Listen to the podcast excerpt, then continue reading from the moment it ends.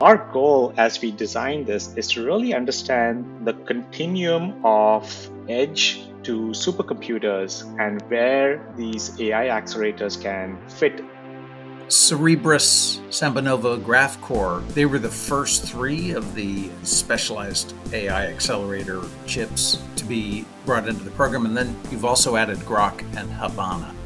In addition to the vendors you described, we are also working with others such as Untether, Tenstorrent, Esperanto, among others. Speaking of performance, can you say something about the system configuration? How big are these systems? What else is in there? The storage configuration and how data is fed?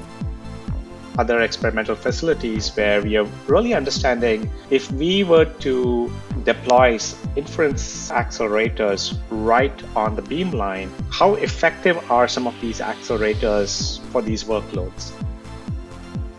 From OrionX in association with Inside HPC. This is the At HPC podcast. Join Shaheen Khan and Doug Black as they discuss supercomputing technologies and the applications, markets, and policies that shape them. Thank you for being with us. Hey, Shaheen, as always, great to be with you. As always, great to be here and looking forward to a really exciting conversation. Yes, today our special guest is Venkat Vishwanath. He is a computer scientist and data science lead at Argonne Leadership Computing Facility of Argonne National Lab, of course. And Venkat, welcome. Thank you very much, Doug and Shaheen, for having me here today. It's a pleasure to be here and to chat with you. Very good, very good. So today we're looking at the AI test bed at ALCF, and it's kind of a unique program. Really interested in digging into it a little bit. Venkat, let me just ask generally uh, an open ended question. Please give us a history of the AI testbed, when it was started, who was behind its creation, and what its mission is. Definitely. So the ALCF AI testbed was formed, I would say, in 2020. And the goal of the ALCF AI testbed was to really understand the unique and novel AI accelerators that we were seeing being from various you know AI startups and to really understand how effective are these accelerators for scientific machine learning. So this was the original goal. And our goal was to, to understand efficacy of these AI accelerators for science and how we might design future systems that leverage these accelerators.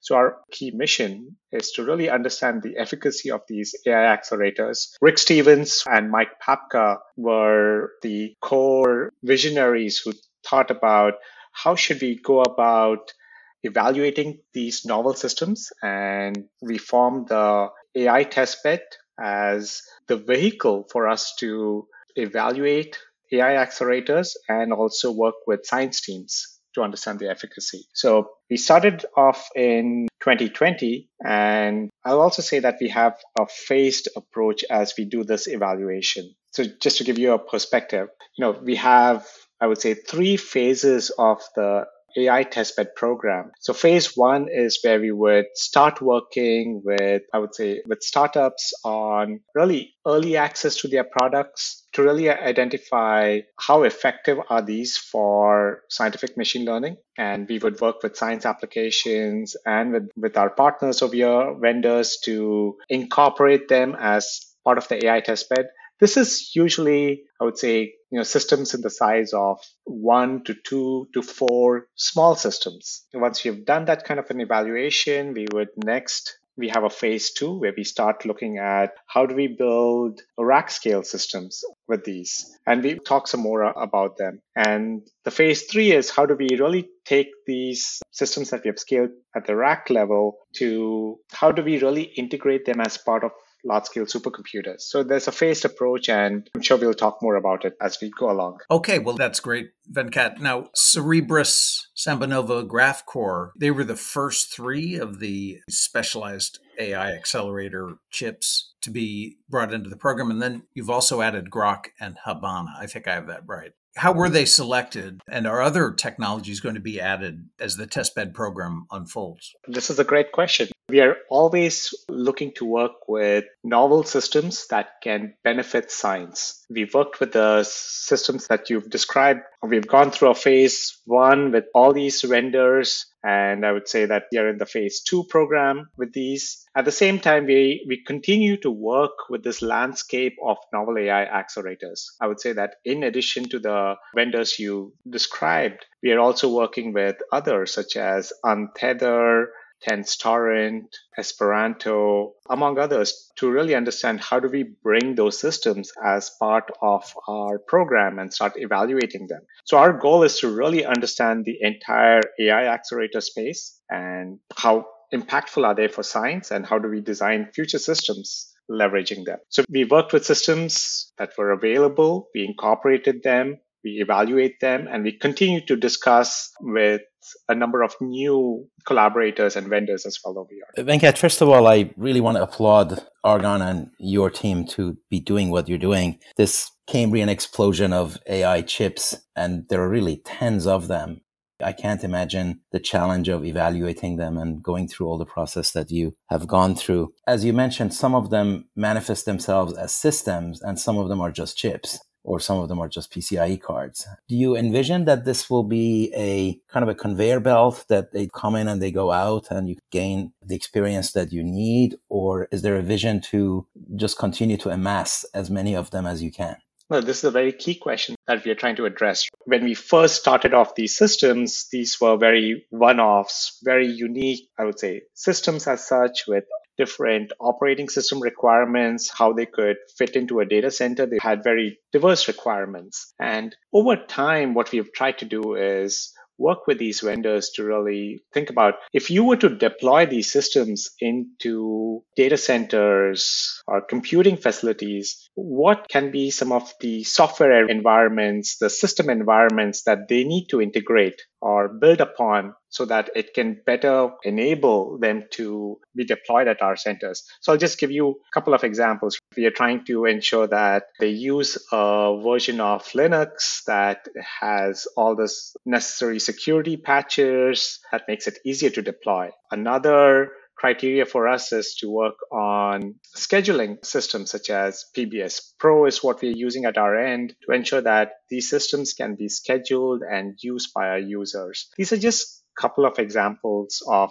not just bringing in systems, but bringing in systems that can be deployed and integrated as part of our facility. This makes it easier for any scientific user that would like to use a system that they'll have an environment that they're very familiar with and can easily access and use these systems. That usability component is very, very critical for us. That's brilliant. This also is a good segue into the software stack. The whole AI world and the HPC world, especially, benefits from a lot of open source technology that accelerates progress. Can you speak to the software stack and what it looks like and how you go about it? The software stack is key. You know, you may have an extremely powerful hardware, but if you don't have a software stack that's usable, you really cannot take advantage of that hardware. You know, if you look at the AI accelerator space, and if you compare it with, say, the NVIDIAs or the AMDs or the Intels, vendors in this space uh, from the startups have a smaller pool of resources that they have to work with. So what we have seen vendors do is uh, really prioritize certain types of models. They work with the open source, so they work with either PyTorch or TensorFlow because that makes it easier to uh, use their systems. But in terms of the types of kernels that are optimized for their underlying architecture, We've seen vendors really prioritize them to use. Some of them are focusing on large language models. Others have focused on language models and computer vision models. Some are also a little bit more support a wide, a diverse set of models, including graph neural networks. So we've seen vendors initially take prioritize certain types of models and then start expanding their portfolio over here and I think this is this is expected. Yeah. You know, given given the types of resources that they may have, you know, you prioritize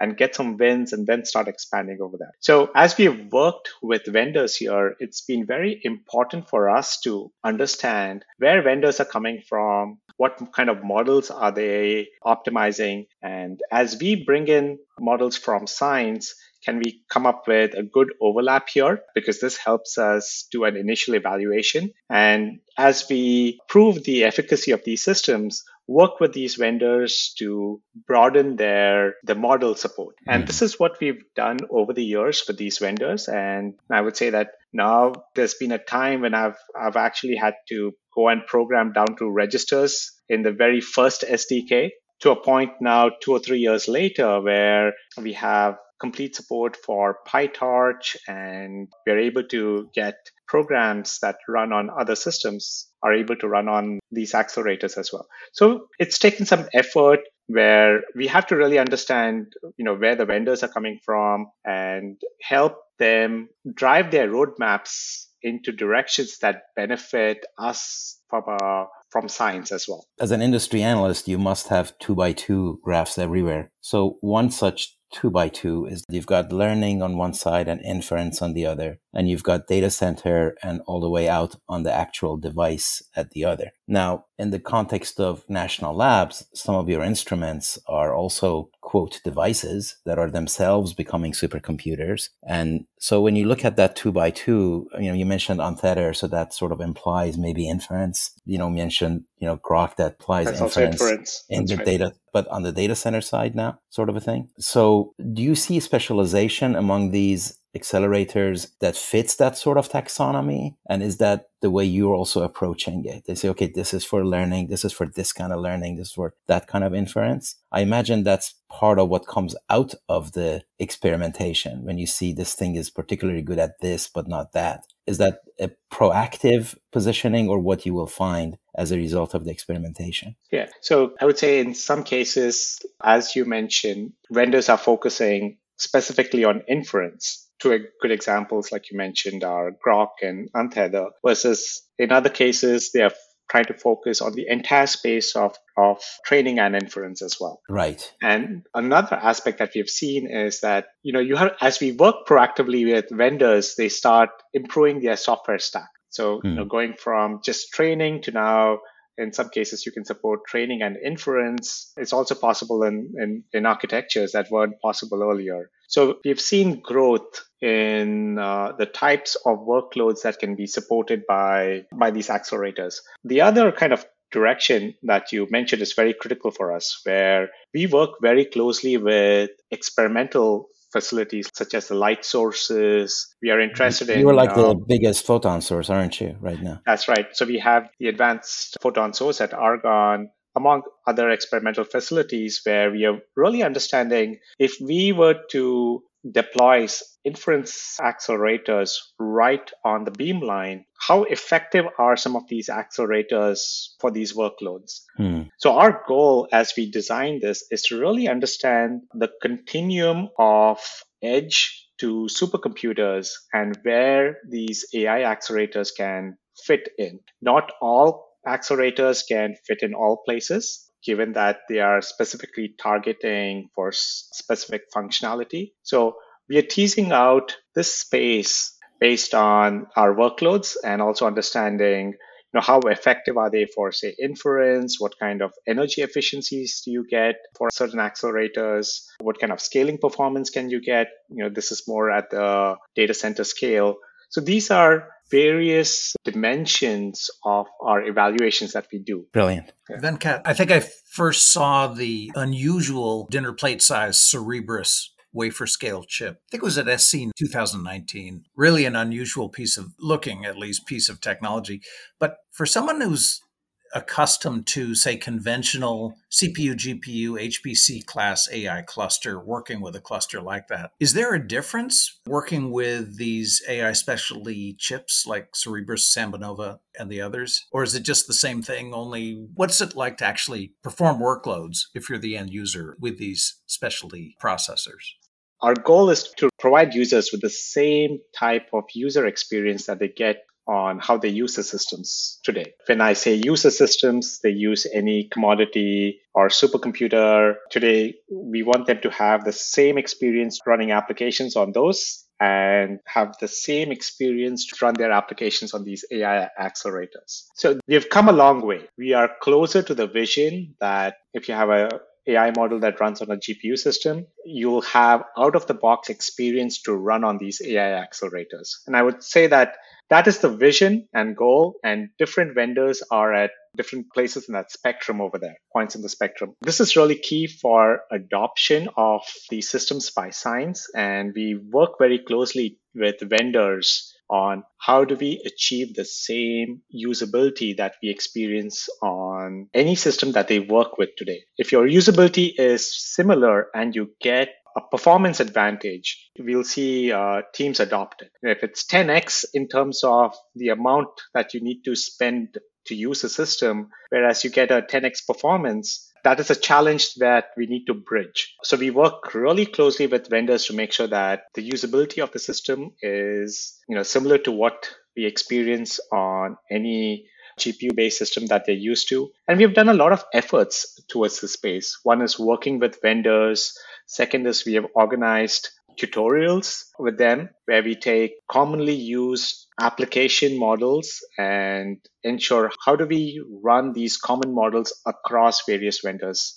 We've had tutorials at supercomputing in the past. We had one at in SC22. We have a tutorial that's been accepted at supercomputing 23. We have open public tutorials for these systems where our goal is to you know as we would introduce any new system that we deploy we have we work with testbed vendors to really work through simple examples to more complicated examples and provide workshops on how to effectively use the systems and best practices among them. So this is a you know, this is something that we work very closely to ensure that the systems are very intuitive and usable as well. Just a quick follow up, if I could. Tell us about performance then. Again, comparing, say, a Cerebras or whichever of these chips, as you said, is further along on the usability scale. How does the performance compare to, say, conventional CPU, GPU, AI cluster? We've done extensive performance, which are driven by applications. At Supercomputing 2022 last year, we published a paper at the PMBS workshop that really compared Cerebras, Groq, GraphCore, and SambaNova with A100 eh, NVIDIA GPUs. And we did this for a very diverse set of workloads spanning, I would say, computer vision models, among other science models, as well as trying to understand scalability over here. Another example that I'll give you is that that we have used. I'll, I'll pick one example. Actually, I'll pick multiple examples here. So we have for nuclear physics, where we are trying to classify various particles over here. This is work that we have done in collaboration with Corey Adams here at Argonne. It's a model called Cosmic Tagger. The challenge with Cosmic Tagger is that the image resolutions are really extremely large and to really run it on some of the GPU systems today, you have to downsample it. Running on the SambaNova system, we were able to really run at native resolution because of the high memory footprint that's available on these RDUs from SambaNova. And we were able to get state of the art performance and able to reconstruct and classify the data from these detectors at native resolution. So this is one example. Working with Cerebras, we've had several exemplars over here. We have a paper at that won the Gordon Bell Prize for innovations in uh, COVID 19 research using HPC resources, where we were able to really scale some of the large language models seamlessly up to 16 CS2s here which is pretty phenomenal in terms of how we could train them. In 2021, we've done some similar things with computer vision models where we've seen an order of magnitude improvements over what you could get on GPU based supercomputers. So this is with, you know, with respect to training, we've done work on inferencing on Groq where we've seen again factors of magnitude improvement for inference performance for applications which are very latency sensitive over here so we've seen very promising impacts with using these accelerators in comparison with the way we do AI today on supercomputers that we need to better, we need to explore this and see how they can make an impact on future systems going forward. That's excellent. Again, you answered one of my questions about how to learn from your experiences and how to collaborate. And you mentioned the tutorial at SC23. So we definitely look forward to that and encourage our listeners to go check it out. Speaking of performance, can you say something about the system configuration? Just ballpark how big are these systems? What else is in there? Part of the system configuration question for me is also the storage configuration and how data is fed through in and out of these systems. Any of that would be great to know. Sure. I'm happy to answer all of these. So today we have, for Cerebras, we have two CS2 systems, which are interconnected mm-hmm. with both the MemoryX and a SwarmX fabric. For SambaNova, we have the SN30, that's their second generation system, with where we have eight nodes, where each node has eight RDUs. So we are talking about 64 RDUs. We have a rack of GraphCore Bo64 systems. So we are talking about, again, 64 IPUs over here. We have two nodes of Habana Gaudi 1 and are currently looking at their upcoming offerings over here. We just procured Groq Rack, which consists of nine Groq nodes, each with eight Groq chips. So, and these are interconnected by uh, Dragonfly Interconnect as well. So this is kind of where the systems are. So initially we, you know, just to give you an example, we went from two nodes of SambaNova and we've scaled out to eight nodes. We went from a single node of CS1 that we originally procured to now we've gone to CS, two CS2s together mm-hmm. with their Memex and SwarmX fabric. We've gone to rack scales at both Groq and GraphCore. So if all these systems that we've scaled out are multi-rack systems today. In terms of storage, one thing that's very key for us is to ensure that we have a common storage infrastructure that feeds in all these systems. Today, what we have is an NFS based storage backend that we feed these systems in. And that's primarily to having a common storage lets us evaluate multiple systems with